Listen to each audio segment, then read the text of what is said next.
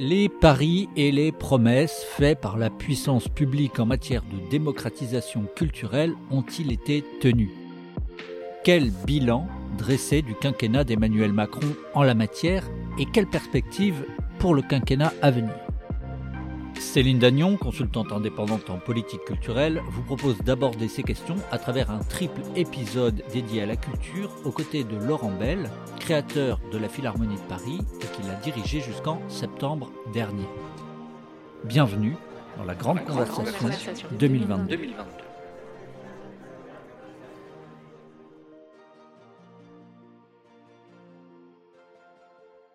Laurent Bell, euh, pendant la préparation de cette rencontre, vous avez souligné combien les, mesures, les grandes mesures ne pouvaient être pertinentes que comme éléments de mise en œuvre d'une vision plus globale. Euh, elles ont également le, mérite de rendre visible cette vision plus globale. On va essayer d'aborder tous les sujets euh, euh de politique culturelle sous ce double regard euh, d'une approche macro avec une vue d'ensemble et du bilan de leur mise en œuvre concrète c'est bien d'avoir une vision globale, mais quand on ne peut pas la mettre en œuvre, c'est compliqué aussi. En 2017, repartons de là si on veut faire un, point de bilan, le candidat à l'époque, Emmanuel Macron, avait mis en avant trois sujets culturels majeurs. Euh, notamment pour l'accès à la culture, le déploiement de l'éducation artistique et culturelle pour tous, qu'on a régulièrement appelé EAC 100%, mais donc éducation artistique et culturelle, euh, la création d'un pass culture qui devait permettre l'accès à la culture pour les jeunes de 18 ans et un plan d'ouverture des bibliothèques le dimanche.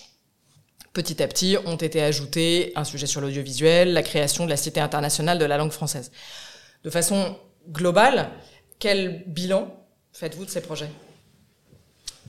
Alors, peut-être, euh, si je repars un tout petit peu euh, en arrière, je dirais que depuis la fin du XXe siècle, à peu près, hein, il n'y a pas de, ligne précise à tracer, euh, 20 ans en arrière, on ressort d'une période dite faste et rayonnante du ministère de la Culture avec deux critiques qui reviennent de manière récurrente de la part de ceux qui veulent mettre en cause les bilans des autres, bien sûr.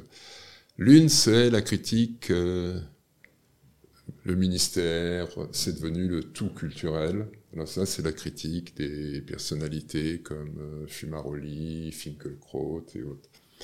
Et la deuxième critique, qui prend des soubassements plus objectifs, parce que ça repose sur des études euh, fournies par le ministère lui-même, c'est euh, la traduction d'un certain échec de la démocratisation de la culture, échec de l'élargissement euh, des publics.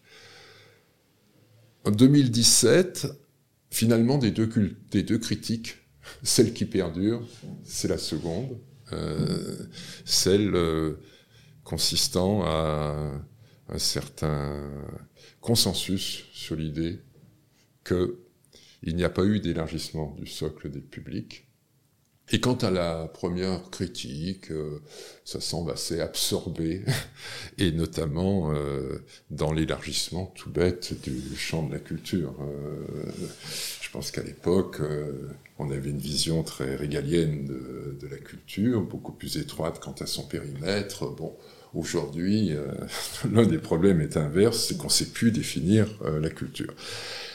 Il est donc tout à fait naturel que le candidat Emmanuel Macron, il faudrait d'ailleurs retrouver tous les programmes, mais je pense que la majorité des candidats aient pris euh, l'éducation artistique et culturelle comme priorité euh, du quinquennat à venir. Ça semble assez évident et ça semble une traduction directe euh, de l'analyse qui est faite de la situation. Ce que le candidat Emmanuel Macron a amené comme innovation dans ce cadre-là, c'est une mesure perçue par le milieu culturel comme iconoclaste, qui est celle du passe culture. Peut-être ça qui est plus amusant, je dirais, dans, le, dans le, les propositions. Alors, la première chose, c'est euh, de présenter un passe culture avec bien entendu, l'idée de la gratuité.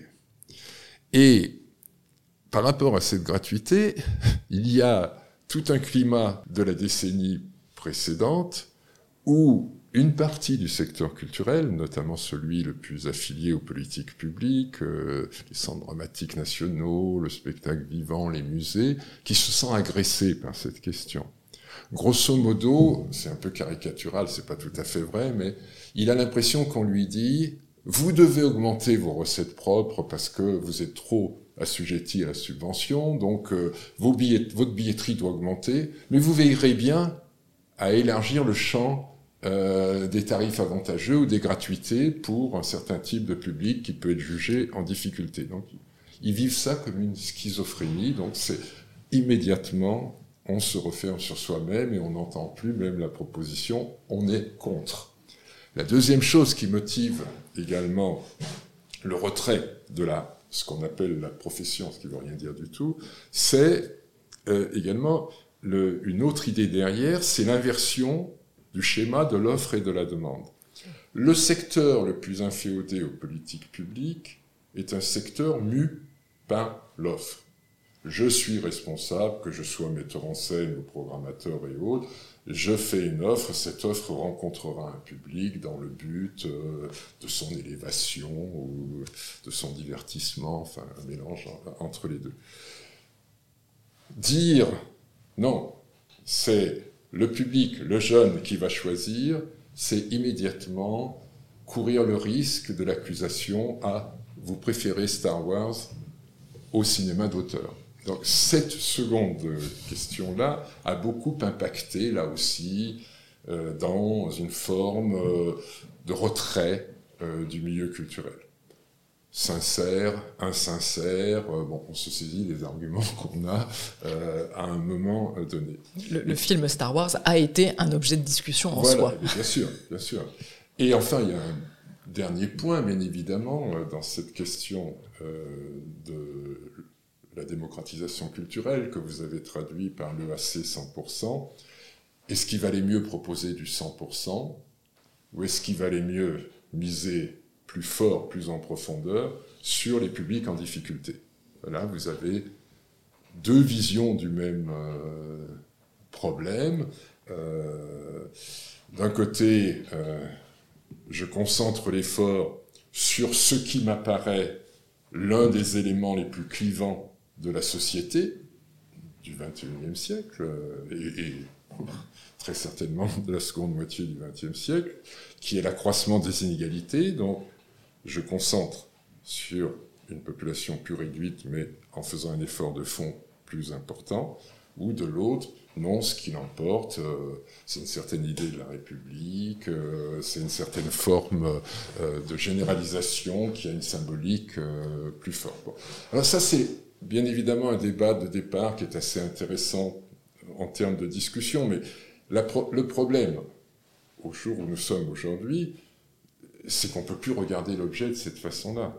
Pourquoi? Parce que l'objet lui-même n'est plus le même. Vous avez un moindre euh, investissement de l'État dans, l'objet, c'est-à-dire par rapport au fantasme que l'État allait mettre 500 millions euh, dans le... On n'est pas du tout... 400, 400. Oui, disons, avec l'inflation galopée, on serait arrivé à 500. On n'en sommes pas du tout là. L'État a beaucoup corrigé son modèle en prenant une perspective plus large. Il ne s'agit pas un jour, à mes 18 ans, de recevoir un cadeau de 500 euros, mais il s'agit de moins d'argent et très vite réparti entre la quatrième et grosso modo la terminale, entre 13 ans, 14 ans et, 18 ans. Ça, c'est ce qui commence cette année. C'est ce qui va commencer. Vous avez aussi une augmentation euh, à l'intérieur euh, d'offres éducatives. Vous avez un retrait alors là, c'était pas le champ régalien qui s'énervait, mais c'était le champ des industries culturelles, un retrait par rapport à des opérateurs étrangers pour plutôt favoriser euh, des opérateurs français. Donc l'objet, que le secteur culturel l'accepte ou pas, est un, banalisé, deux, plus consensuel. Euh, au moins, euh, si on n'aime pas le mot plus consensuel, on va dire, euh, moins générateur d'antagonisme. C'est comme ça qu'il a été travaillé au départ, en cherchant à mettre les acteurs culturels Exactement. dans leur domaine, qui était le domaine de la médiation, précisément, pour mm. que ce ne soit pas juste un chèque. Voilà, exactement. Et sur ce plan-là, aujourd'hui, bien malin qui peut tracer un bilan autre que subjectif. Pourquoi deux ans de Covid? Donc, bien évidemment, ça traverse cette problématique, et y compris ce qui peut émerger comme préférence, plutôt euh, tel type de livre, plutôt l'image et autres, peut encore, dans les 3, 4, 5 années à venir, être modifié dans une euh, société qui sera équilibrée dans un retour aux sorties. Enfin, on aura des critères mieux stabilisés pour, euh, juger de, tout ça. Donc, d'une certaine manière, j'ai tendance à penser que l'objet va encore être transformé, que ce soit à la marge ou des impulsions un peu plus nettes, en fonction de ce qui va ressortir au cours euh, des années à venir, si bien sûr euh, l'esprit des gouvernants prolonge ce qui s'est passé, bien évidemment. Il y a une chose qui était assez nouvelle, vous l'avez souligné, dans cette promesse-là, aussi bien celle du pass que celle de l'éducation artistique et culturelle pour tous. vous l'avez souligné, c'est le fait c'est le caractère euh, universel des bénéficiaires. Par rapport à ce qui était fait depuis une quarantaine d'années, qui était de miser davantage sur du public dit plus éloigné. Et ça, finalement, on l'a assez peu souligné. Euh, c'était une vraie nouveauté, je ne sais pas, en tout cas ça revenait peut-être aux sources du ministère de la Culture, euh, mais disons que c'était nouveau depuis les 40 dernières années. Au niveau du ministère de la Culture, tout à fait. Donc je comprends très bien que s'agissant d'une mesure totalement euh, nouvelle, on ait choisi ce parti pris. Là, je parle du passe culture, en, hésitant entre les deux. Ensuite, on est sur un autre débat, me semble-t-il, quand on évoque l'éducation artistique et culturelle, puisque euh, là, euh, on évoque des actions en profondeur qui impose des méthodologies, qui impose des savoirs, qui impose des études, euh, qui impose des stages même euh, de formation des formateurs, donc tout un, un, dispositif complexe, et aussi qui impose une complémentarité avec celui qui a à la position régalienne sur ce sujet, qui est l'éducation nationale. Donc là, il me semble que au niveau de l'éducation artistique et culturelle, quand il s'agit de parler euh, d'actions euh, profondes et structurantes, une méthodologie, une stratégie, une trajectoire euh, s'impose. Et sur ce plan-là, je considère personnellement, mais je suis tout à fait ouvert au débat contradictoire, mais je considère que quand on ouvre des territoires nouveaux, il faut essayer de dégager des modèles. Sans modèle, tout s'effrite. Je vais prendre un exemple, et c'est pas du tout de la critique et autres, parce que je comprends aussi. Mais prenez l'exemple, euh, une chorale dans chaque école. Tout le monde va trouver ça sympathique. Moi le premier. Mais si on est un peu au courant du sujet, si on a travaillé le sujet, si on est en dialogue avec des experts, c'est pas un sujet qui s'improvise. On ne pouvait pas dire ici vous faites telle chanson, ici telle autre. Il y a une progression.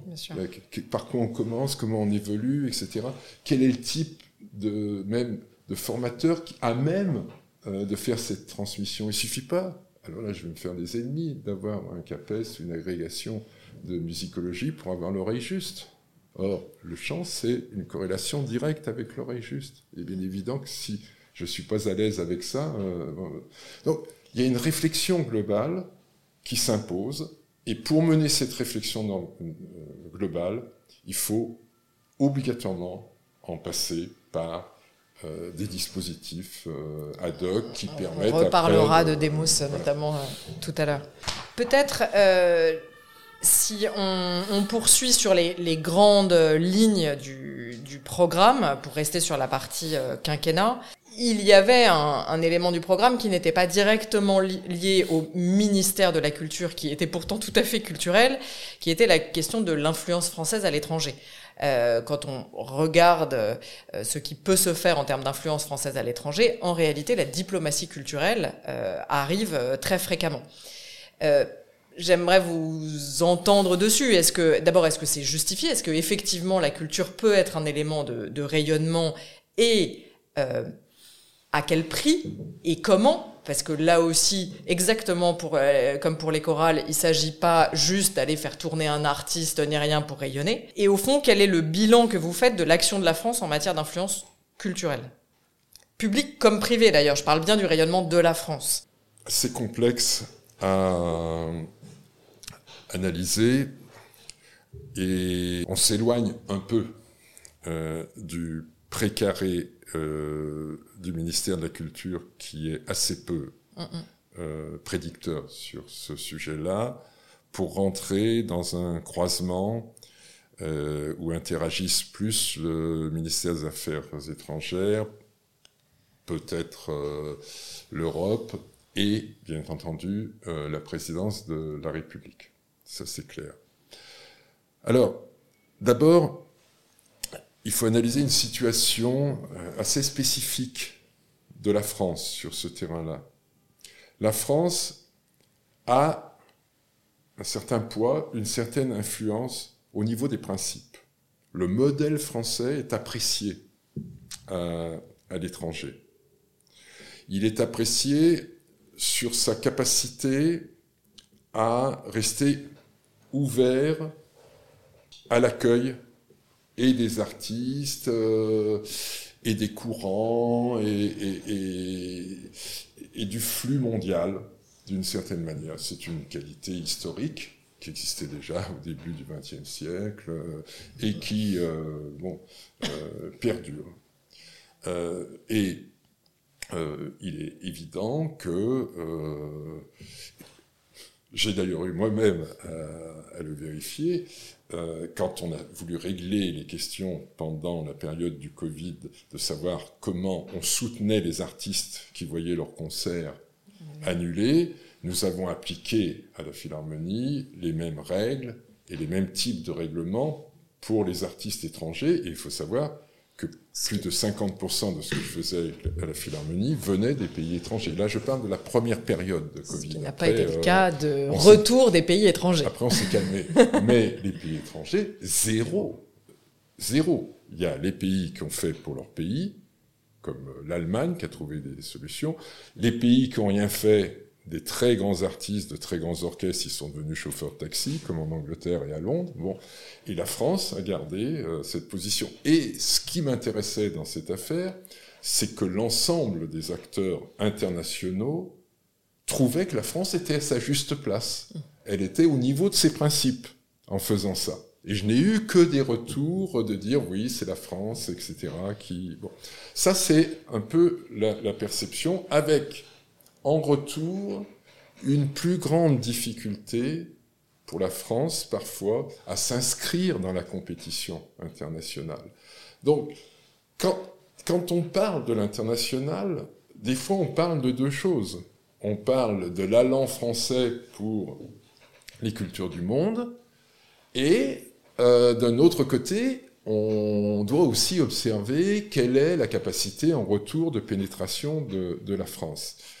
Moi, de mon point de vue, avec l'arrivée des jeunes générations dans un certain nombre de secteurs, soit des secteurs régaliens comme la musique classique ou d'autres, soit euh, des secteurs innovants plus proches des industries culturelles, on a quand même, au cours de ces dernières années, euh, des conquêtes qui se sont opérées.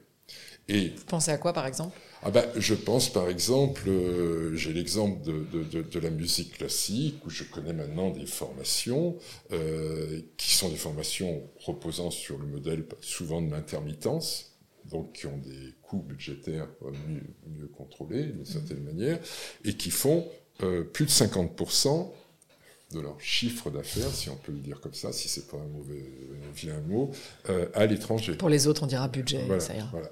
Donc ça, c'est un exemple. Euh, au niveau des industries culturelles, c'est évident que, et là où je pense que la stratégie euh, prise récemment par le gouvernement peut être porteuse d'ouverture, tout ce qui va concerner le métaverse, tout ce qui concerne des évolutions euh, futures du numérique est assez bien positionné parce que on a déjà des entreprises françaises qui sont euh, plutôt compétitives euh, sur ce terrain-là. Bien entendu, on a l'énorme problème vis-à-vis des, de, l'invasion de produits de sociétés comme Netflix et autres, mais sur des éléments de production, que ce soit l'image animée ou que ce soit euh, de manière plus prospective euh, le numérique en trois dimensions. Euh, là, il y a des plans il y a le plan français, il y en a un qui est relayé par la Caisse des dépôts et de consignation, il y a un plan général 2030, et il y a une forte pression de la France au niveau de la présidence européenne pour pousser l'Europe également à mmh. mettre des budgets sur ce terrain-là. Donc,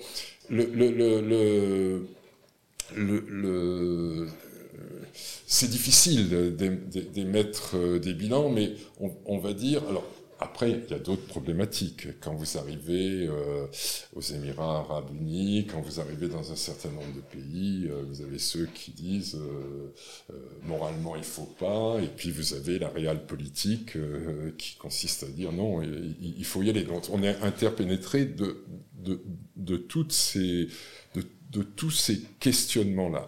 Mais euh, principalement, euh, ces sujets-là me semblent identifiés euh, au niveau de, de, l'Élysée. J'en tiens également pour preuve le, fait que quand je parle avec tous les dirigeants de grands établissements en Europe ou euh, aux États-Unis ou, en Chine, euh, actuellement, euh, les positions, on va dire, sur la scène internationale exposées par le président de la République sont globalement bien reçues, y compris des choses qui tout naturellement font débat, mais qui amènent aussi une pierre à l'édifice, des problématiques plus transversales comme la restitution des œuvres euh, en Afrique et autres. Il y a, toute cette interpénétration. Mais c'est très disparate parce que bien évidemment, dans le champ international, c'est quand même la capacité des dirigeantes et des dirigeants des projets à se propulser. Or là, nous sommes encore moins bon. Je prends des secteurs entiers, l'ensemble des intermédiaires, des agents sont à Londres pour l'Europe ou euh, en Allemagne et pas du tout en France. Donc si vous avez plein d'artistes français qui sont obligés de prendre des agents à Londres pour tourner à l'international, vous avez déjà une perte en ligne. Donc le problème est extrêmement complexe. Que peut faire devenir plus compétitif euh, au fond et je retiens je souligne aussi de ce que vous vous dites euh, que l'influence ne passe pas que par les industries culturelles, euh, mais également par le spectacle vivant ah et par euh, voilà, tout à fait. ce qui, n'est pas toujours perçu par tout le monde. oui. Mais il y a aussi un dernier point, c'est l'évolution possible du modèle porté directement par la tutelle, c'est-à-dire le ministère des Affaires étrangères, récemment, trouve, j'ai trouvé personnellement que l'initiative euh, de l'ambassade française à New York et de Gaëtan Bruel sur la ville d'Albertine, euh, toutes les questions de résidence, euh, dans, dans, dans, est, bien faite parce qu'il l'a fait en liaison avec le tissu professionnel euh, français. Il a trouvé des acteurs euh, aux États-Unis. Vous parlez de la Villa Albertine, qui est un lieu donc de résidence avec des appels à projets. Exactement. Et il ne s'est pas mis comme ça euh, sur une symbolique. Nous allons tourner les trois plus grands établissements publics, etc. Vous allons vous présenter les chefs-d'œuvre de l'humanité parce que nous, Français, on serait les meilleurs. Merci pour votre écoute. Cet épisode a été réalisé par Demain Matin et fait partie de la Grande Conversation 2022, une initiative lancée par Terra Nova pour réapprendre à se parler et aller au fond des grands sujets de la campagne présidentielle. Rendez-vous sur les réseaux sociaux, sur toutes les plateformes de streaming ou directement sur tenova.fr pour retrouver l'intégralité des notes, des articles, des podcasts, des vidéos qui font la grande conversation 2022.